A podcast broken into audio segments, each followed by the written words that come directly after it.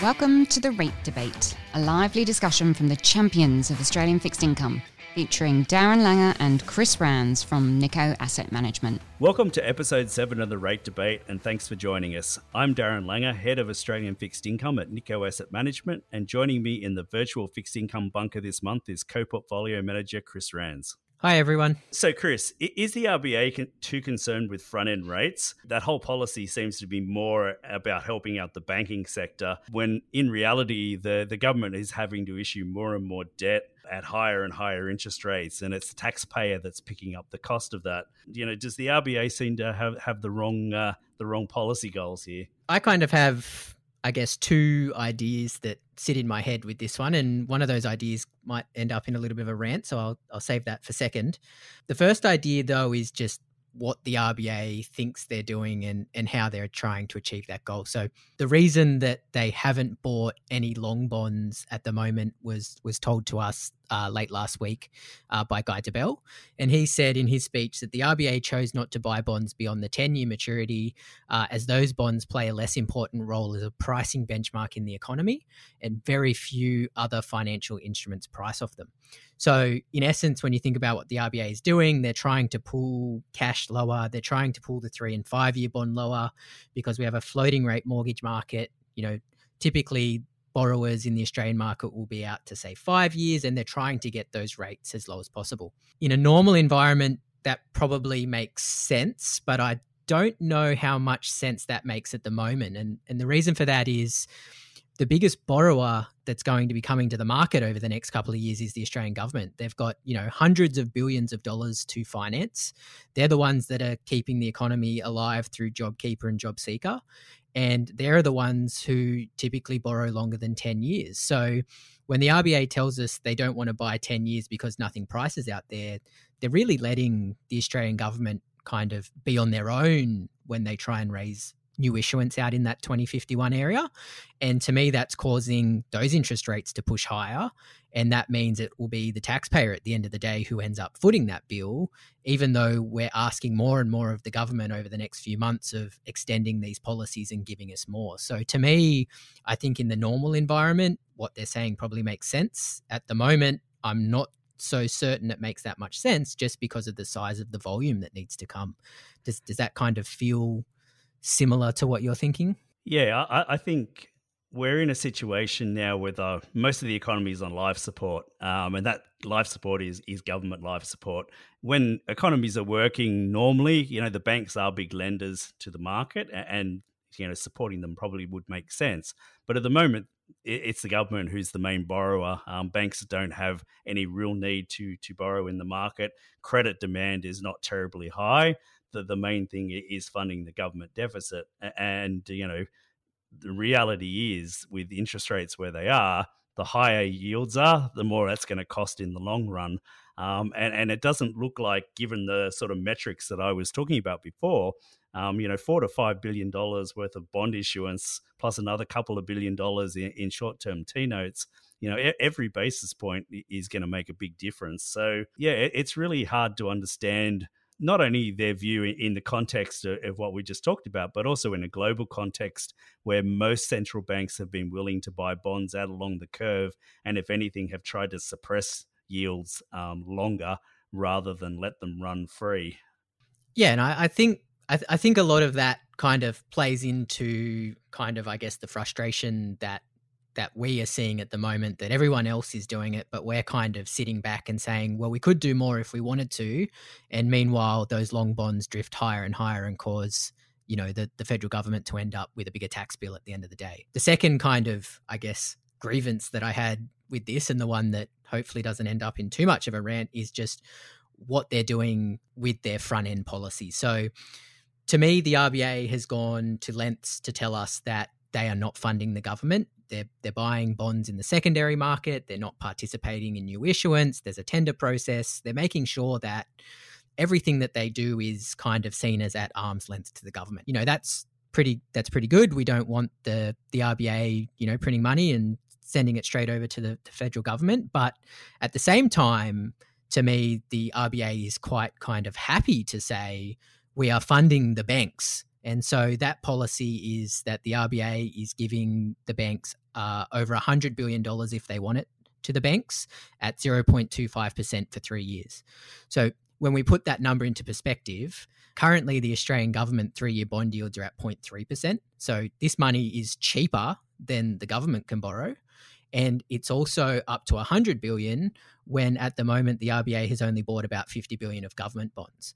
So in essence what we're seeing is just huge amounts of free liquidity being thrown at the banking sector and a reluctance to kind of spend on the government. And the, the real reason that I guess that that kind of frustrates me is one, as we said, that the, the long end of the government curve is getting more expensive, but two, uh, not even 12 months ago, we were having a, a banking royal commission. And at that time, you know, we were looking at poor lending standards. We were looking at claims that the banks had been charging customers who had passed away. And what came from that was a bit of a slap on the wrist. And here we are 12 months later, lining them up with $100 billion at 0.25% rate, as if kind of nothing ever happened and we need to be passing on huge amounts of liquidity to them. So it is a little bit frustrating from my perspective, to see the government kind of left on its own out in that long end, and then them focusing and being happy to focus on just the banks in in the front end. It definitely makes you question, you know, what the RBA's purpose is. You know, if rates are on hold for the foreseeable future, they're unwilling to act to add any further stimulus into the economy, but they're still not meeting any of their targets. They're a long way away from price stability. Um, if anything, we have, you know, prices falling. They're miles away from their full employment targets and things like that. It's arguable that many of the past um, policies um, by not just the RBA, but central banks in general have actually made this situation worse, not better. You know, is it time to just throw out the rule book and start again and say, none of these policies work? Um, they haven't worked for a long time. Do we need to do something better rather than sitting back and just saying, if we just wait long enough, if we keep interest rates at zero for the immediate future, eventually everything will go back to normal and we'll just come back to the right sort of policy targets that we've always been chasing. And in reality, if you look at the time since GFC, they haven't really hit any of those targets in that 10, 15 year period. So it just seems to be something seriously wrong here. Yeah, some, something that we kind of brought up kind of 12 to 24 months ago was just kind of questioning as you said, what it is they're trying to achieve. Now, to me, that is not to say they shouldn't be doing what they're doing. They shouldn't be, you know, buying bonds. They shouldn't be doing, you know, cutting rates to zero or that. What it is to say is that we haven't achieved the targets that we have been set. Something has changed, and that we should be questioning what the role is and how we should be getting there rather than just kind of buying more and more assets, forcing more and more liquidity into the system and, and hoping that everything rights itself. This to me, though, is a, a far bigger question that needs people to kind of sit back and start thinking about it and start questioning what it is we need to do. And and unfortunately, it seems that nobody really wants to do that yet, and we'll just kind of keep pushing the same policies that you know the European Union has been trying these policies for almost 10 years now. Japan has been trying these policies for 15 years and and they certainly don't seem to be working over there either. So whether or not we should just be following them blindly down that path, I think, is a pretty good question. What central banks to me now seem to have become, um, not again so much in the case of the RBA, but but more globally, is that they're just really a buyer of last resort. There's no no penalty for risk taking anymore, um, and, and this has come about again from from central banking policies for years. In that, anytime losses look likely, they step in and they take away those losses. And we're seeing it more and more that, you know, is this a, an unintended consequence now that people just don't fear risk? Um, you know, we, we see more and more as not how can I achieve you know a balanced risk portfolio but it's how can i achieve a yield or how do i get to a certain target and you know we just keep taking more and more risk to get to those targets without looking at the consequences of it that it's making things more and more unstable and really all central banks have done for the past couple of years is drive um, asset prices higher. And that does not have a huge impact on their actual goals, which is full employment and price stability. I don't know about you, Chris, but have you ever seen any linkages to higher asset prices leading to those outcomes? I, I don't think you will really find that that linkage sitting in in much of the you know literature that that talks about these types of things but when i kind of think about this from the longer term perspective now that we are in this situation though i think they are somewhat reluctant to let things move back the other way in that if we were to let things default if we let the the equity markets fall that it's going to hurt confidence too much and and put us in double the hole that we're currently in at the moment so you know, if they were going to try and and do, I guess, a policy that was to to take away some of that liquidity, I don't think they would be thinking about it now. They're probably going to have to try and do that, you know, once we get out of this mess. But but they've also shown that once we get out of this mess, they're also not willing to do it because, you know, the past ten years, as you say, has been them just adding more and more on top rather than thinking about the exit. So, to me, I, I kind of think it would be nice what you're describing, but it's kind of we're, we're 10 years into this kind of experiment now and it doesn't seem like there's just an easy way to exit. We just get more and more debt and uh, less and less uh, ways of getting out of it it seems um, without very little to show for it. So chris i, I know you've been doing uh, some work on the JobKeeper arrangements and um, you know we, we see some signs in the next couple of months if that stimulus if is withdrawn that there could be uh, some further problems down the track what exactly have you been looking at and how do you think it's going to impact the economy over the next couple of months? I've been kind of really looking at the the amount of support that the government has given and just trying to put that in context of how that currently looks against what it could look like if it changes. So, you know, reading out numbers is probably going to make for some some great radio, but if we think of the policy that is in place at the moment, JobKeeper is giving uh, those people that who are being supported by the government at the moment about $1,300 a fortnight uh, after tax. Now, if you look at the average mortgage size in Australia, uh, that's about $400,000, and that's going to have a payment of about $800 a fortnight. And when I went and tried to find the minimum that a person could spend to live, uh, for a single person, that's about $550 a fortnight. So when you add those numbers up, you get $800 in mortgage payments and $550 to live. That's about 1350 a fortnight and is not wildly different to the $1,300 that you're getting on JobKeeper. So if you look at the government's policy at the moment, it to me has been fantastic in kind of making sure that those people who are in need are getting enough cash to get by. It's probably not easy. It's probably cutting back spending and making sure that you're reducing your expenditures, but at the same time, it is helping. Now, if we compare that to Newstart, which is the original unemployment benefits, that's about $550 a fortnight. So when you think of those numbers that I just said, about 1350 just to live per fortnight, under normal unemployment benefits, you're going to be about $800 per fortnight in, in a hole. So if the government is to cut these policies in September, which is when they eventually were said that they were going to run till, then those people that are relying on this extra income are going to go from kind of struggling to make ends meet to being really in a hole, in my opinion. So so I think what when you're looking at this, you need to say if the government ends these policies come September, the people that are relying on this are going to take a real hit economically because their income's going to fall by over 50%. And that just looks a little bit too big for the economic conditions that we're in at the moment. Yeah, certainly we've seen improvements in um, retail sales, are certainly off their lows anyway. And I guess that, that reflects what you're sort of saying is that it's quite enough just to get by. So people are spending money on essentials but we haven't seen any real recovery in the services um, sectors. Um, they're still either um, flatlining or, or, slightly declining. And, and, I guess that's because people just don't have that extra income. Admittedly, some of those services may still well be closed. But, but even as we've started to open up the economy a little bit in the last few weeks, we haven't seen any real noticeable change in, in levels of service purchasing.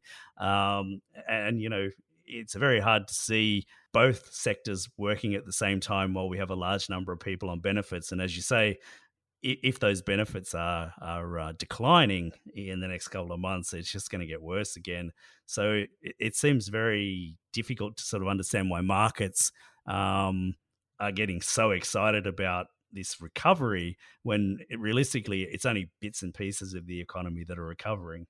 Yeah, I, I mean, when I look at the kind of idea of a, of the recovery, is that you you had a very sharp fall, and you're going to get a very sharp rebound after the fact. But the real question is, do we kind of go back to where we were, or do we stop kind of you know five to ten percent off that? Because a, a, typical a typical recession is going to to wipe out about five percent of output. So this one that knocked you back twenty it can easily rise 15 and still kind of take you back to what a normal recession would be. And then you need to figure out how you're going to grow after that.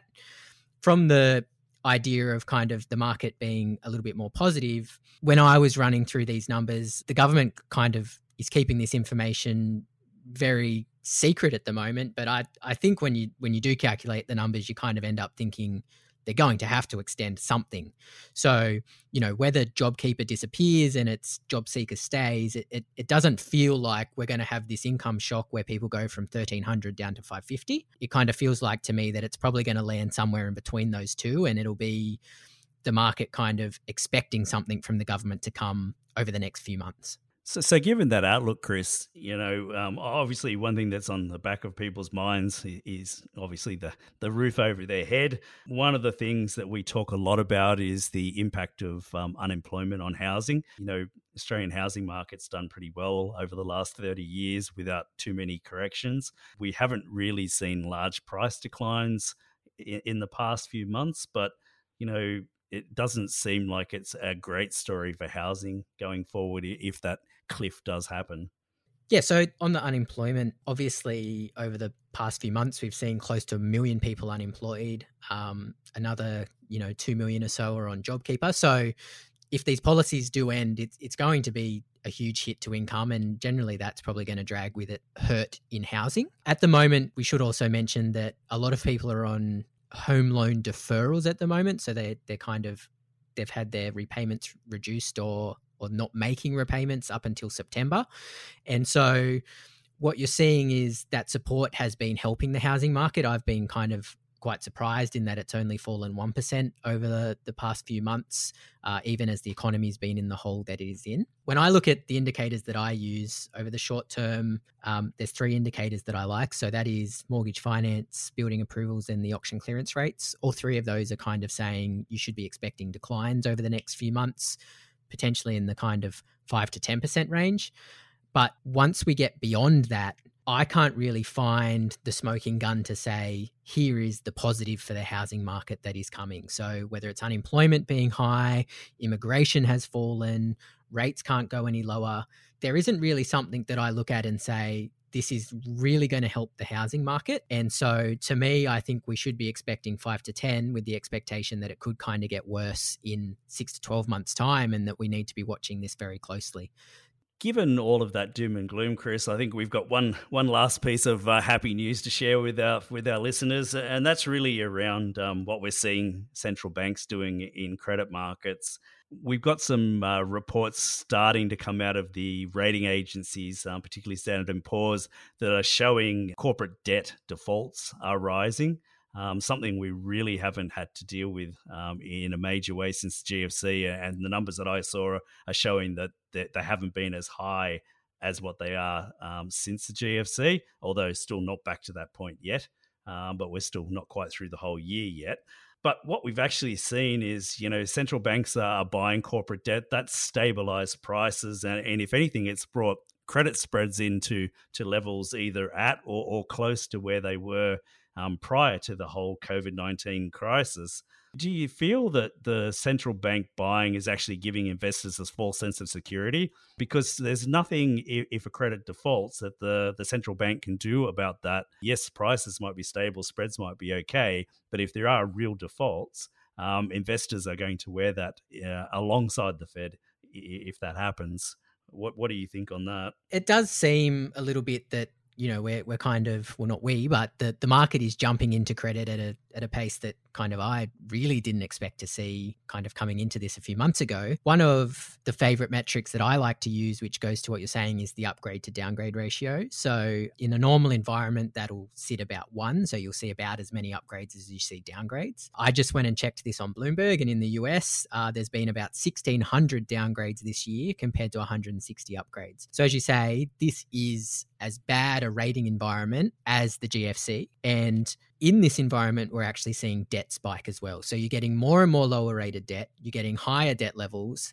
and at the same time, you're seeing debt spreads come in to relatively tight levels. So it does look like that the the central bank's buying has caused people to take a bit of risk that they probably or, or, definitely wouldn't have if they hadn't have stepped in. But when I think about what's going on, it reminds me of kind of a line that you said to me about five years ago that that everyone is capitalist on the way up and they're socialist on the way down. So at the moment, I think what investors are expecting is that if credit spreads come in, they'll make a you know a tidy profit on that side, and if things get worse and something defaults and they're the one left holding the bag, that it will be the central bank or the government that bails them out and kind of socializes those losses.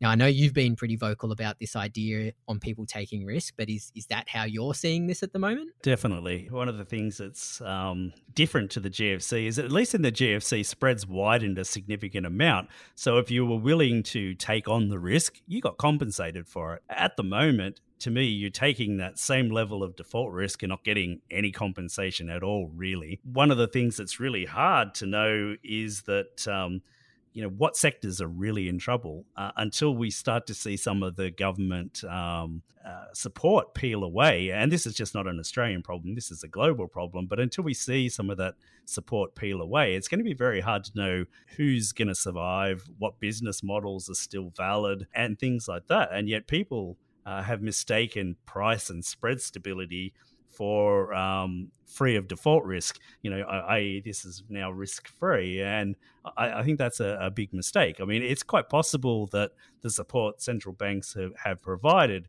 will protect certainly a lot of the bigger companies, but but there's still a large amount of debt out there that I think is considerably risky. And I think we've created a culture where people tend to invest thinking about liquidity more so than um, risk, and that there's not necessarily one and the same thing.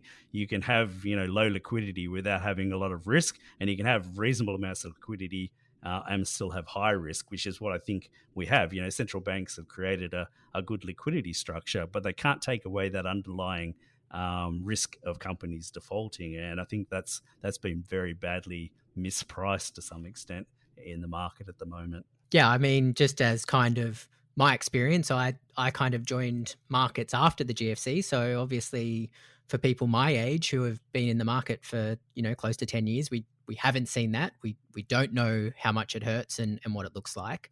But I guess from my experience, what I see is that it's kind of similar, I guess, to Pavlov's dog, who's you know drooling at the sound of a bell. In that, when the central bank rings the bell and tells you that they're buying credit, uh, everybody starts drooling at the returns that they're going to see and, and get ready to buy. So, at some stage, it does feel like that's going to go wrong. But I guess from my experience over the past ten years, when you look at it, they've been able to protect it every time. So the market is probably thinking, I don't see why they can't protect it now.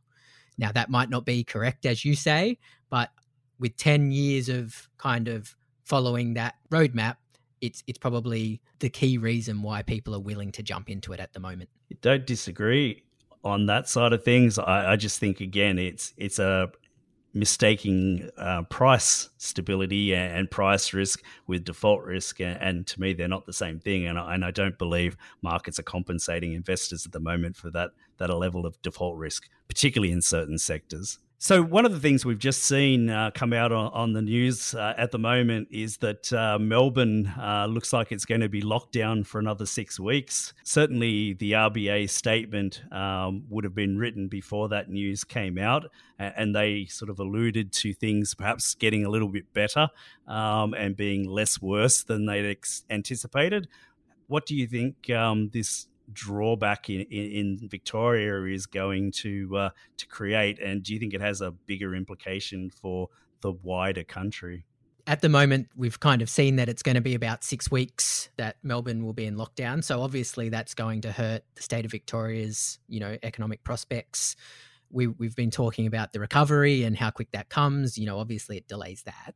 I think, though, for the wider economy, it also means that you know, people in New South Wales, in ACT, where you're kind of starting to see a few cases pop up, might kind of become a little bit more cautious over the next few weeks and you know potentially distance themselves a little bit more than they would have. And again you know none of this is going to change the trajectory of the economy hugely compared to where it is at the moment but it it, it certainly will in my opinion slow down uh, any recovery especially if you kind of start second guessing what you're doing and and when I look at that from the RBA's perspective, who keep telling us that, you know, it's not quite as bad as we thought and things seem to be getting better, they're potentially probably going to have to look at that message and say, what is it that we can do? Because as we said earlier, they keep telling us that they have more to do, but they don't really show us what it is, that they're probably going to have to figure out what it is that more is and get ready to deploy it if things get worse. Yeah, I think uh, for the next couple of weeks, it's really going to be, uh,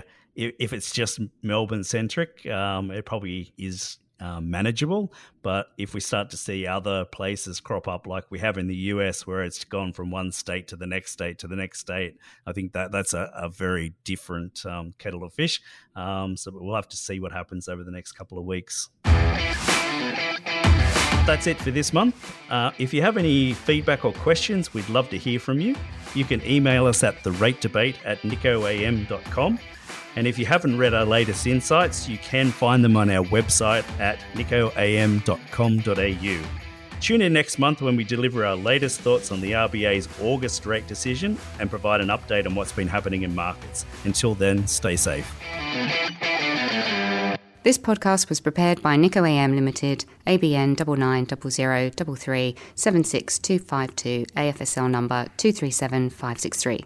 It is of a general nature only and does not constitute personal advice or an offer of any financial product.